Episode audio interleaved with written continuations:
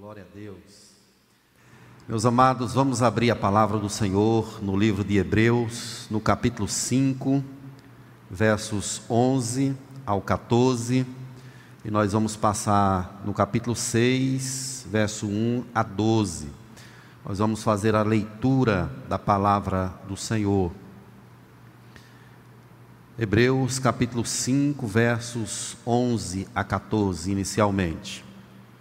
A este respeito, temos muitas coisas que dizer e difíceis de explicar, porquanto vos tendes tornado tardios em ouvir. Pois, com efeito, quando devíeis ser mestres, atendendo ao tempo decorrido, tendes novamente necessidade de alguém que vos ensine de novo quais são os princípios elementares dos oráculos de Deus. Assim vos tornastes como necessitados de leite e não de alimento sólido. Ora, todo aquele que se alimenta de leite é inexperiente na palavra da justiça, porque é criança mas o alimento sólido é para os adultos, para aqueles que, pela prática, têm as suas faculdades exercitadas para discernir não somente o bem, mas também o mal. Por isso, pondo de parte os princípios elementares da doutrina de Cristo, deixemos-nos levar para o que é perfeito, não lançando de novo a base do arrependimento, de obras mortas e da fé em Deus o ensino de batismos e da imposição de mãos, da ressurreição do, dos mortos e do juízo eterno. Isso faremos, se Deus permitir. É impossível, pois, que aqueles que uma vez foram iluminados e provaram o dom celestial e se tornaram participantes do Espírito Santo e provaram a boa palavra de Deus e os poderes do mundo vindouro e caíram, sim, é impossível outra vez renová-los para arrependimento, visto que de novo estão crucificando para si mesmos o Filho de Deus e expondo-o à ignomínia, porque a terra que absorve a chuva, que frequentemente cai sobre ela, e produz erva útil para aqueles por quem é também cultivada, recebe bênção da parte de Deus. Mas se produz espinhos e abrolhos, é rejeitada e perto está da maldição, e o seu fim é ser queimada. Quanto a vós outros, todavia, ó amados, estamos persuadidos das coisas que são melhores e pertencentes à salvação, ainda que falamos desta maneira, porque Deus não é injusto para ficar esquecido do vosso trabalho e do vosso amor que evidenciastes para com o seu nome pois servistes e ainda serves aos santos. Desejamos, porém, continue cada um de vós, mostrando até ao fim a mesma diligência, para a plena certeza da esperança, para que não vos torneis indolentes, mas imitadores daquele que pela fé, que pela fé e pela longanimidade herdam a promessa. Amém. Vamos orar? Deus, nós lemos a tua palavra e agora declaramos a nossa inteira impossibilidade de interpretá-la por, por nós próprios. Precisamos da iluminação do teu espírito, em nome do Senhor Jesus. Guarda-me, guarda os irmãos que ouvirão essa palavra, que Jesus Cristo seja glorificado em nosso meio nessa noite, para a glória do teu nome. Amém. Meus amados, foi iniciado aqui no domingo pela manhã pelo pastor Sávio uma série de mensagens sobre bênção ou maldição.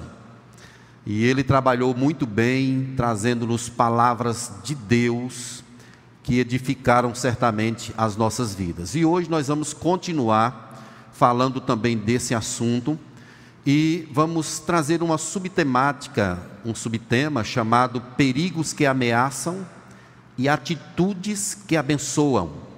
Perigos que ameaçam e atitudes que abençoam. É sobre esse assunto que nós vamos trabalhar à luz desse texto que nós lemos. Nós sabemos pela palavra de Jesus em Mateus capítulo 7, versos, verso 21, que nem todo que diz Senhor, Senhor entrará no reino dos céus, mas aquele que faz a vontade do meu Pai que está no céu, disse Jesus. Estar próximo, usufruir de alguma forma, não significa necessariamente que estar dentro. Essa carta ela é dirigida para judeus convertidos ao cristianismo. Eles estavam sofrendo uma pressão enorme. Porque eles mudaram de lado pela graça do Senhor, receberam a Cristo como seu Salvador e agora estão em outra direção. Mas ser crente nessa época era difícil. Dizer assim, olha, eu creio em Jesus, significa assim, então você vai perder todos os seus bens, sua família vai ser perseguida, você não vai poder comercializar por aqui. Ou seja, a pressão era enorme.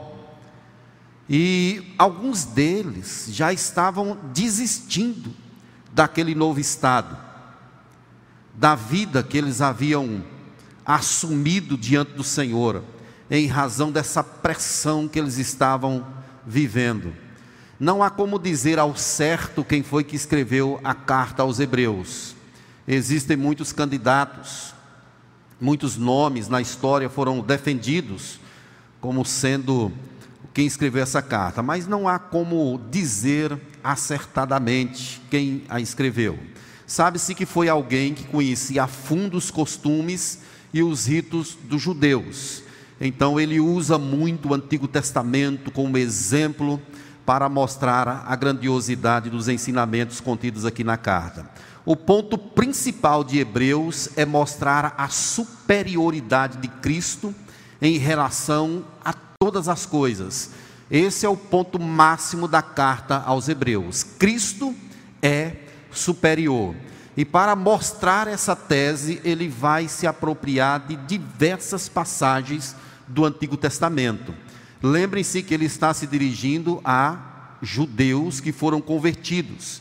Então, se apropriar do Antigo Testamento é falar a língua deles, é mostrar a eles sobre o Antigo Testamento, onde eles estavam de fato radicados.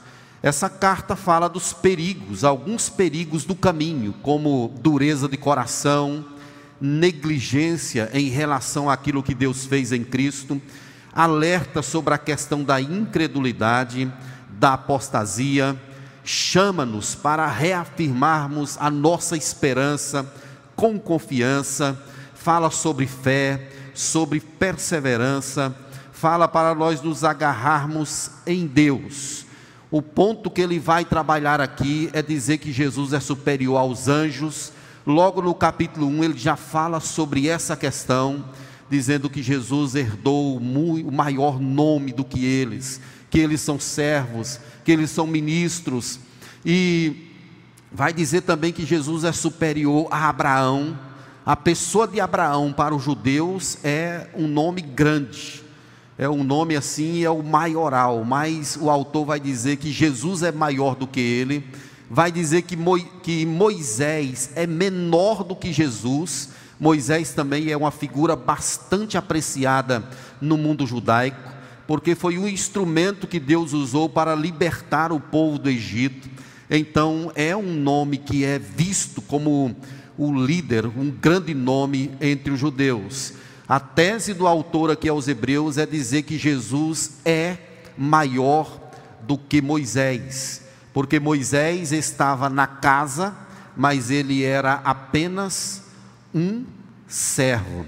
Se você voltar umas páginas aí na sua Bíblia, especialmente no capítulo 2, versos 2 e 3, vai estar escrito assim: Se, pois, se tornou firme a palavra falada por meio de anjos, e toda transgressão ou desobediência recebeu o justo castigo, como escaparemos nós se negligenciarmos tão grande salvação?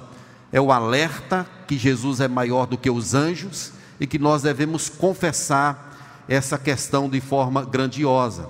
Se você ler o capítulo 3, versos 4 e 5, diz assim: Pois toda casa é estabelecida por alguém, mas aquele que estabeleceu todas as coisas é Deus.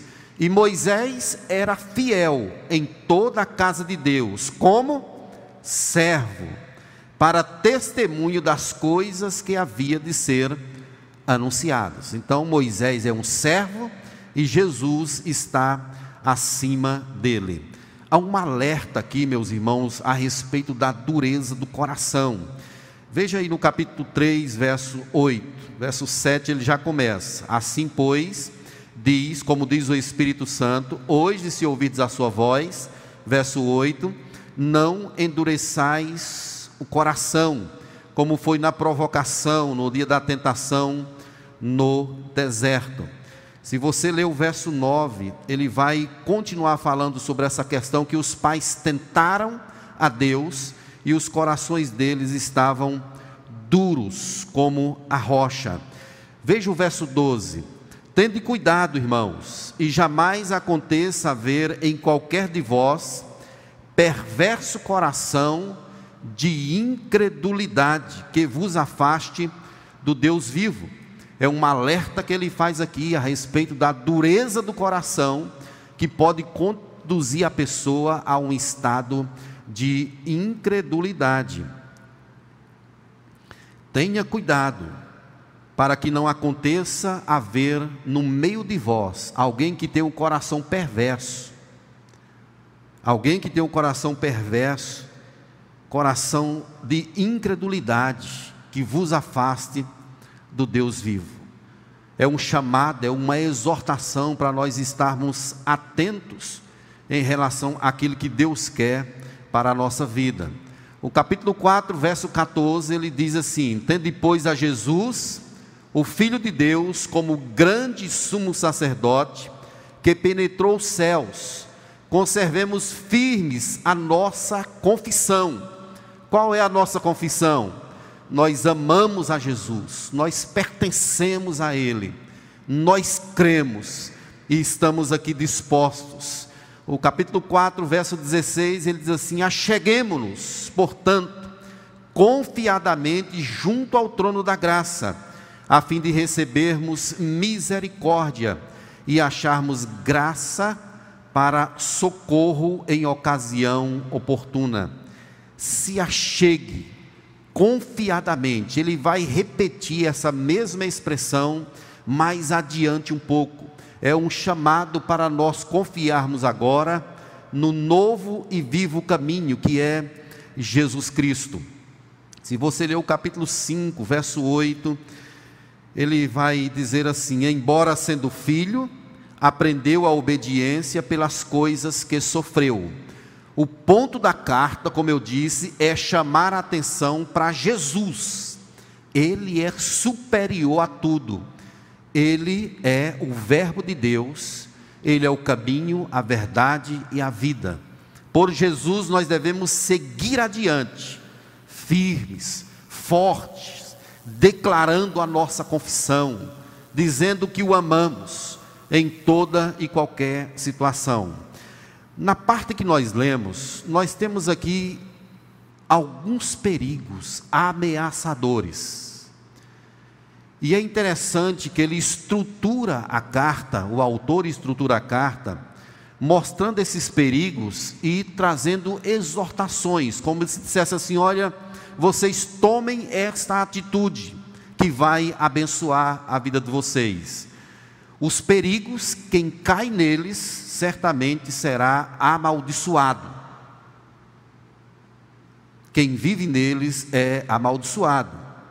Mas quem tem atitude pela graça, pela fé, é abençoado.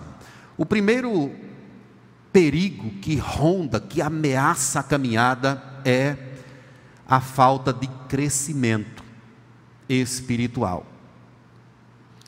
Ele vai mostrar isso aí do verso 11 até o verso 14.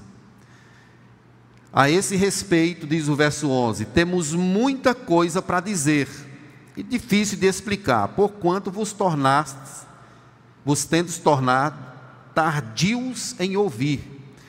Verso 12: Pois com efeito, quando devíeis ser mestres, atendendo ao tempo decorrido, tendes novamente necessidade de alguém que vos ensine de novo quais são os princípios elementares dos oráculos de Deus.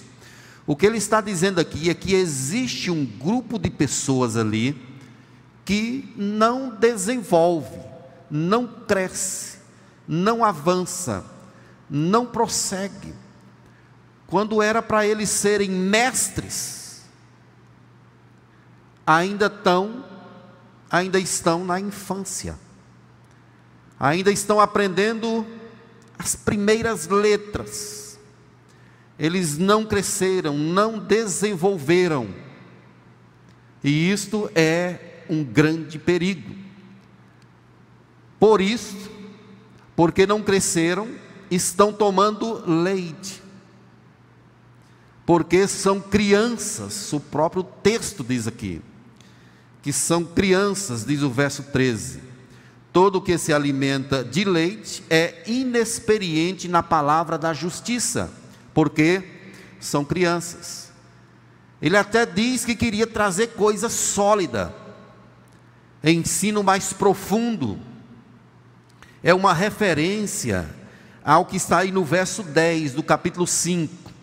Tendo sido nomeado por Deus, sumo sacerdote segundo a ordem de Melquisedeque o que o autor está dizendo aqui, chamando aqueles judaizantes de crianças, é que ele queria que eles entendessem que Jesus, ele foi posto por Deus em uma ordem superior. Superior. Melquisedeque é aquela figura do Antigo Testamento que não tem genealogia e que deu dízimo, a quem Abraão deu o dízimo ele é de uma ordem superior. Essa figura provavelmente é uma figura que aponta para esse fato que Jesus ele é o sumo sacerdote, o maior de todos, aquele de quem os sacerdotes do Antigo Testamento falavam, para quem os do Antigo Testamento apontavam que era Jesus. O que o autor aos Hebreus está dizendo aqui é que eu queria dizer a vocês essas coisas mostrar como isso aconteceu, mas vocês ainda estão sem desenvolvimento, sem crescimento. Verso 14 diz: Mas o alimento sólido é para os adultos, para aqueles que pela prática têm as suas faculdades exercitadas para discernir não somente o mal, não somente o bem, mas também o mal. Meus queridos, quem recebe a Cristo como seu Salvador, só tem uma estrada: crescimento, desenvolvimento. Jesus fala em João 15 que Ele é a videira e nós os ramos. Todo ramo que está nele produz, cresce, Além disso, o Espírito Santo distribuiu dons à igreja, para que o exercício desses dons contribua para o crescimento de todos. Quem está vivo espiritualmente desenvolve, cresce. Tem coisas que nós éramos quando éramos crianças espirituais mas agora nós já entendemos aquilo que é elementar, que Deus é soberano, que Ele está no controle absoluto de todas as coisas. Este é um perigo, a falta de desenvolvimento. Mas tem uma atitude que abençoa. Essa atitude está aí no capítulo 6, versos 1 a 3. Ele fala assim: Por isso, essa expressão por isso conecta o assunto anterior a isso que ele vai falar agora, pondo de parte os princípios elementares da doutrina de Cristo, deixemos-nos levar para o que é perfeito.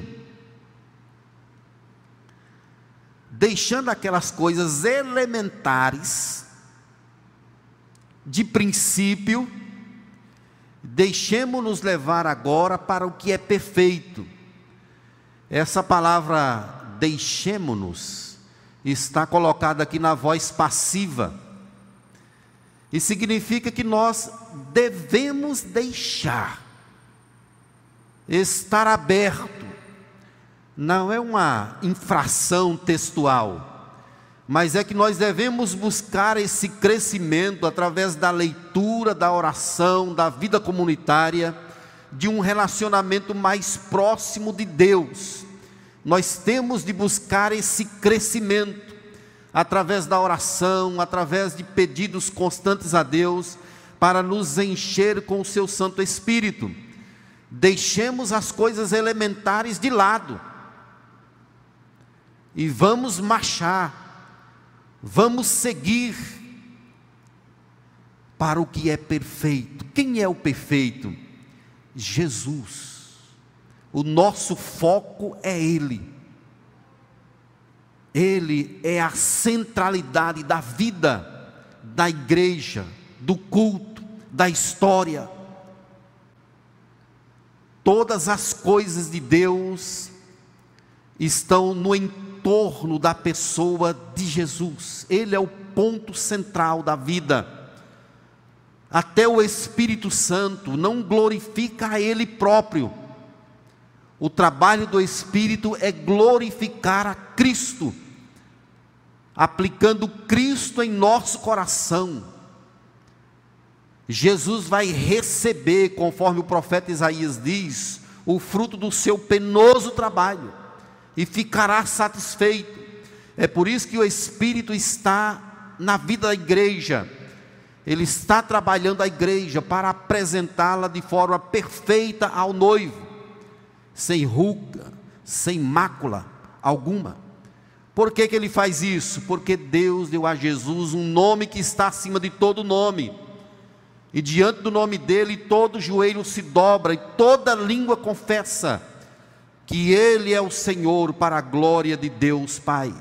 Deixemos as coisas elementares de lado e vamos agora para o que é perfeito, não lançando de novo base de arrependimento, de obras mortas, da fé em Deus, do ensino de batismo, da imposição de mãos, da ressurreição dos mortos e do juízo eterno. Isso faremos se Deus permitir. Tem um comentarista que tem uma, uma sacada interessante comentando essa palavra, aqui nós temos seis doutrinas colocadas aqui. E ele usa o exemplo de uma casa. Você lança o alicerce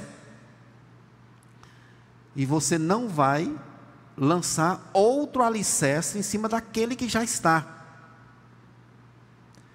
Você lançou o alicerce, que é a base, o fundamento, agora você vai construir a casa. O alicerce não é a casa, ele é a base sobre o qual a casa deverá ser construída. As doutrinas mostradas no Antigo Testamento, elas apontavam para Cristo. Elas foram ensinadas, mas o chamado aqui agora vamos continuar, vamos prosseguir, vamos deixar essas coisas de lado, de parte coisas elementares que é importante, que são importantes, e vamos agora marchar. Vamos prosseguir. Então, queridos, o primeiro perigo é a falta de crescimento. E se resolve ele marchando para o que é perfeito. Tem um outro perigo que é apontado aqui no texto, meus irmãos, que eu quero mostrar a vocês é o perigo da apostasia. Ele vai trabalhar essa ideia aí a partir do verso 4 do capítulo 6, falando sobre a questão do abandono. Essa palavra apostatar significa deixar, descaminhar, abandonar.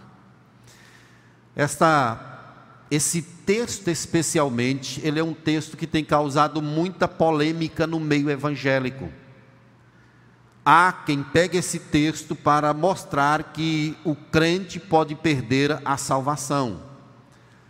Mas esse texto não está falando sobre esse assunto. Para a gente entender melhor esta passagem, vamos fazer a ele três perguntas, ok? Primeiro, é, a quem, quem são essas pessoas que apostatam? Quem são essas pessoas? É claro que estas pessoas não são verdadeiramente convertidas. Não são pessoas que foram alcançadas por Deus. É impossível, pois, diz o verso 4, que uma vez foram iluminados e provaram o dom celestial e se tornaram participantes do Espírito e provaram a, a boa palavra de Deus e os poderes do mundo vindouro, e caíram. Quem são essas pessoas?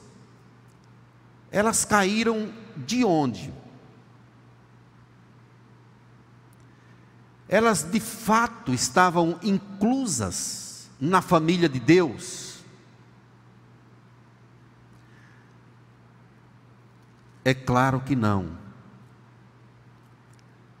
São pessoas que estavam próximas mas não eram de verdade. Elas provaram, elas viram de perto, elas acompanharam. No entorno de Jesus existia sempre uma grande multidão, mas eles não amavam a Jesus de verdade. Muitos. Jesus, uma certa feita, disse um sermão duro todos saíram de perto. E Jesus se viram para os discípulos e diz assim: Olha, e vocês querem ir também? E Pedro diz assim: Para onde iremos, Senhor? Tu tens as palavras de vida eterna. Muitas pessoas estão próximas, provam o dom celeste, sabem do mundo vindouro. O exemplo maior disso é a Santa Ceia. Tem muita gente na igreja que participa dela. Come o pão, bebe o cálice, que aponta para a entrega de Cristo no Calvário, usufruem da presença do Espírito Santo nesse lugar, ou em outros, cantam, oram, e isso não quer dizer necessariamente que sejam de fato alcançados, que sejam filhos de Deus. Estas pessoas caíram e agora é impossível outra vez renová-los para arrependimento, visto que de novo estão crucificando para si mesmos o Filho de Deus e expondo a ignomínia. A construção do texto está dizendo aqui que essas pessoas elas não terão mais oportunidade de arrependimento, porque Cristo não vai morrer de novo por elas. Está falando de oportunidade, elas têm a oportunidade. O tempo é agora. Jesus não vai morrer outra vez. Não há mais como ele ir para a cruz, não há mais como ele ser envergonhado, como ele foi. Agora é uma marcha direta para os céus. As pessoas estão próximas, têm oportunidades, mas elas não conseguem se agarrar verdadeiramente e de todo o coração. Essas pessoas caíram. Só será salvo quem de fato foi alcançado pelo Espírito Santo. Tem muita gente que entrega a vida, recebe a palavra, canta na igreja e nunca conheceu o Salvador. Você sabia que tem pastor que não é crente? Tem pastor que não é crente. Tem presbítero que não é crente. Tem diácono que não é crente de verdade. Mas pastor não existe isso. Claro que sim. Se existia um discípulo, se tinha um discípulo que não era crente, que não amava Jesus de verdade, pastor Hernandes Dias Lopes pregando uma certa feita, ele disse que foi pregar num congresso de pastores e fez um apelo. Que negócio estranho, fazer apelo para pastor ficou surpreso porque alguns pastores vieram à frente, entregando a vida deles a Cristo naquele momento. Estar próximo, usufruir, fazer, não significa ter o Salvador de verdade.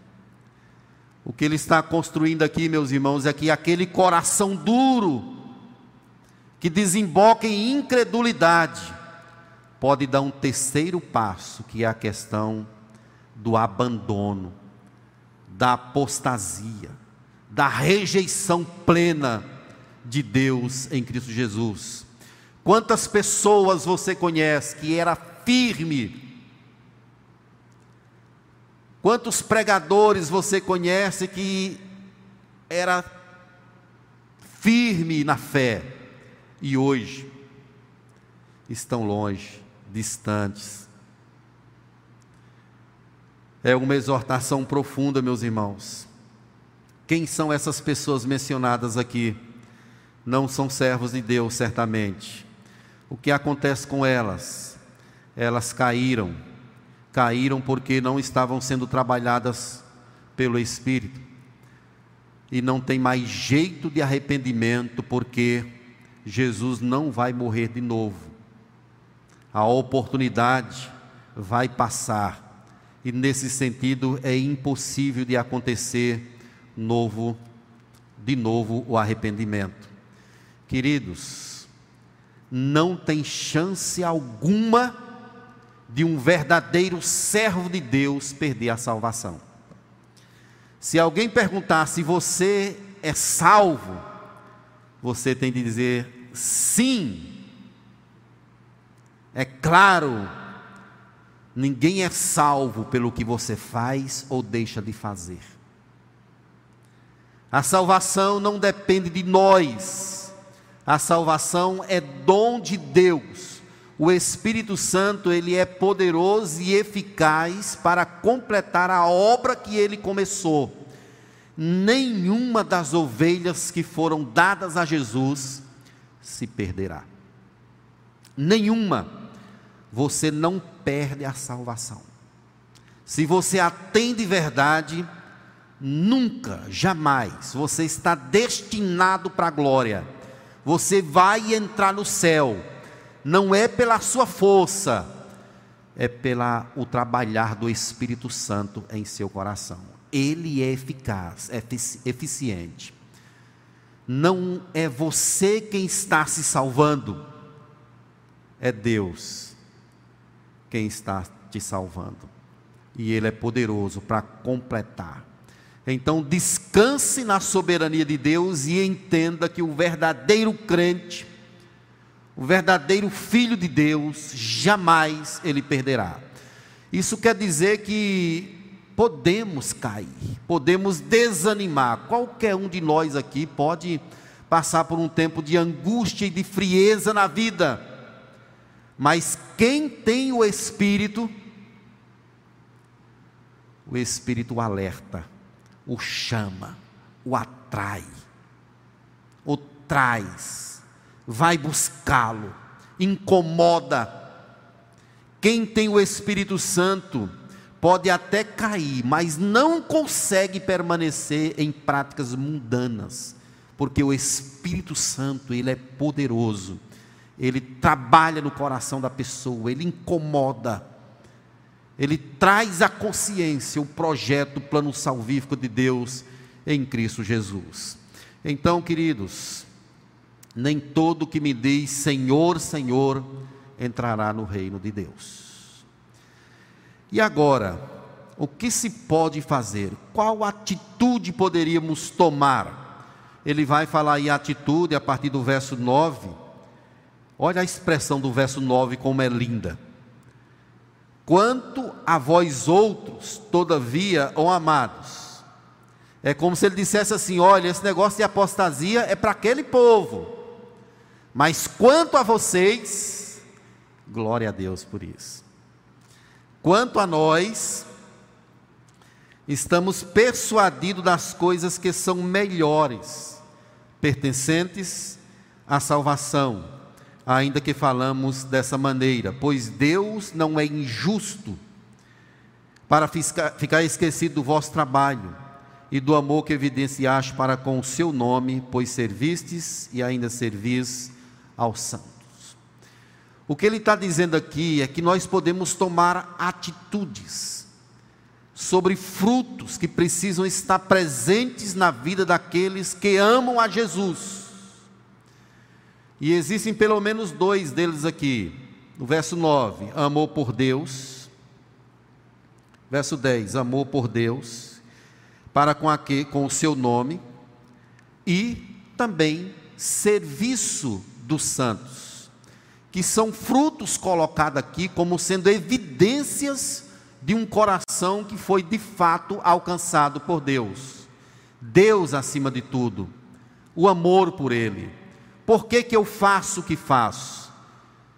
Não é por causa de mim, é porque eu amo a Deus, porque eu entrego o meu dízimo, porque eu venho para a igreja, porque que eu estou aqui, porque eu amo a Deus, eu quero servir aos meus irmãos. Então, isto são colocados aqui como evidências de um povo que ama de fato e que vive para a glória, honra e louvor do Senhor Jesus Cristo. E para finalizar essa questão, ele diz aí, no verso 11: Agora nós desejamos, vocês, meus irmãos, que foram alcançados por graça, que continue cada um de vós mostrando até ao fim a mesma diligência para a plena certeza da esperança, ou seja, não desanimem, continuem até o fim mostrando essa confissão, mostrando que vocês amam a Jesus, para que não vos torneis indolentes, mas imitadores daqueles que pela fé e pela longanimidade herdam as promessas. Olhem para as pessoas que caminharam com Deus, imite-as, mas sobretudo olhe para o exemplo de Jesus. O apóstolo Paulo fala isso em Efésios 5, dizendo assim: sede meus imitadores, porque eu sou de Deus. É um chamado para nós olharmos para Ele, mas fundamentalmente olharmos para Jesus. E a evidência que nós, como filhos, como servos, precisamos externalizar. Meus amados, nós não podemos agir como ímpios nós temos de agir como homens e mulheres de Deus, evidenciando os frutos de pessoas que de fato foram alcançados por Deus, foram lavadas e redimidas no sangue do Cordeiro. Nós não vamos apostatar, agora vamos evidenciar esses frutos para a glória de Jesus Cristo. Quando você olha para um irmão que está rolado no hall de membros da igreja, mas que não tem os frutos, que não se percebe a fé, o amor por Deus, é um mau sinal. O levantar das mãos não quer dizer nada, irmãos o estar no hall de membros da igreja também não.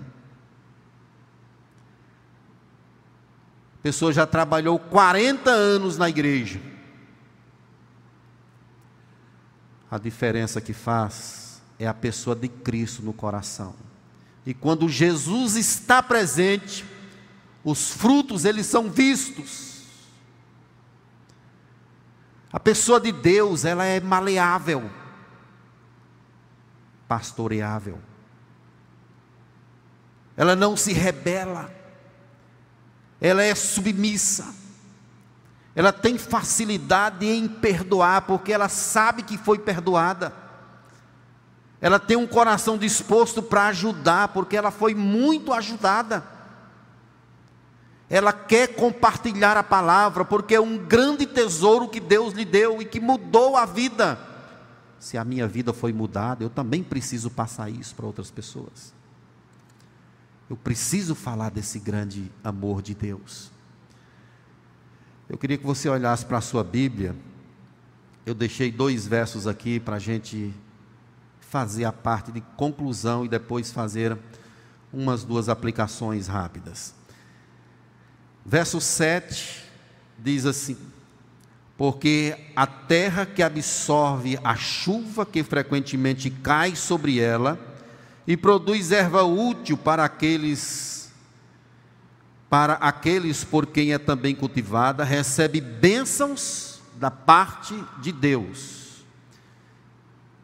Agora o verso 8: Mas se produz espinhos e abrolhos, é rejeitada, e perto está da maldição, e o seu fim é ser queimada. A chuva cai sobre toda a terra, Tem terrenos que produzem os frutos e é abençoado por Deus. E tem terreno que recebe a chuva e não produz os frutos. E perto está da maldição. É uma exortação, meus irmãos, para nós observarmos a nossa vida e entendermos que essa chuva tem caído sobre a nossa vida. Olhe para você. Há frutos aí. Para a glória de Jesus, sim.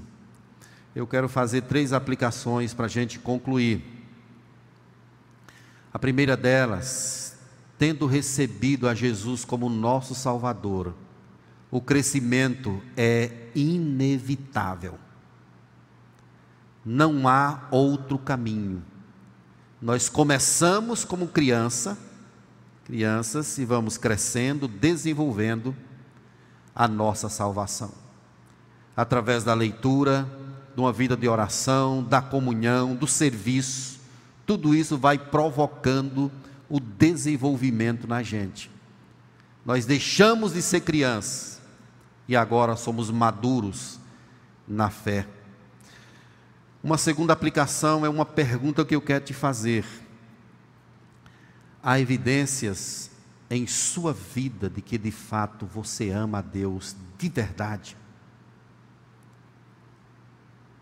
Você seria capaz de deixar tudo por Jesus?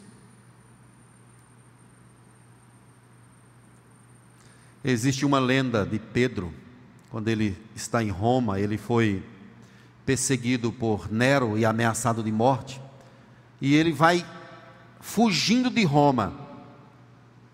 Quando ele vai passando na Via Ápia, que era uma, uma rua, ele vê um vulto. E era Jesus que ia passando com uma cruz.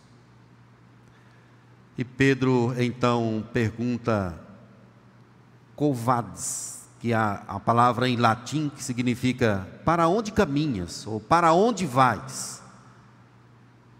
E Jesus diz assim: Eu vou outra vez morrer na cruz, e agora por você. E essa palavra de Jesus enche o coração de Pedro de coragem. Ele volta para Roma e agora pede para quem seja crucificado de cabeça para baixo. É uma lenda que está em um livro apócrifo, mas que diz muito respeito a esta questão de que nós temos de deixar tudo e não nos acovardarmos diante daquilo que, que Deus fez por nós. Você já tem o que é superior, que é Jesus nenhum tesouro da terra pode ser comparado àquilo que Deus te deu. Se você já tem o maior, não retroceda para o que é menor. Não abandone Cristo, não abandone a cruz, prossiga firme. seja fiel até o fim, e dar-te-ei a coroa da vida. Prossiga atestando na escola, no trabalho, na faculdade, com as suas palavras e também com a sua vida, que você é servo, que você é filho, que você faz parte da família de Deus, que você foi trabalhado pelo poder e graça do Espírito Santo. Não se acovarde, porque quem se acovarda, quem vive distante, acabará em maldição e no fogo eterno. Prossiga firme, porque você é abençoado, foi alcançado por Deus para a sua honra e glória. Eu quero convidar os meninos do louvor para vir aqui. Nós vamos orar, vamos falar com o Senhor.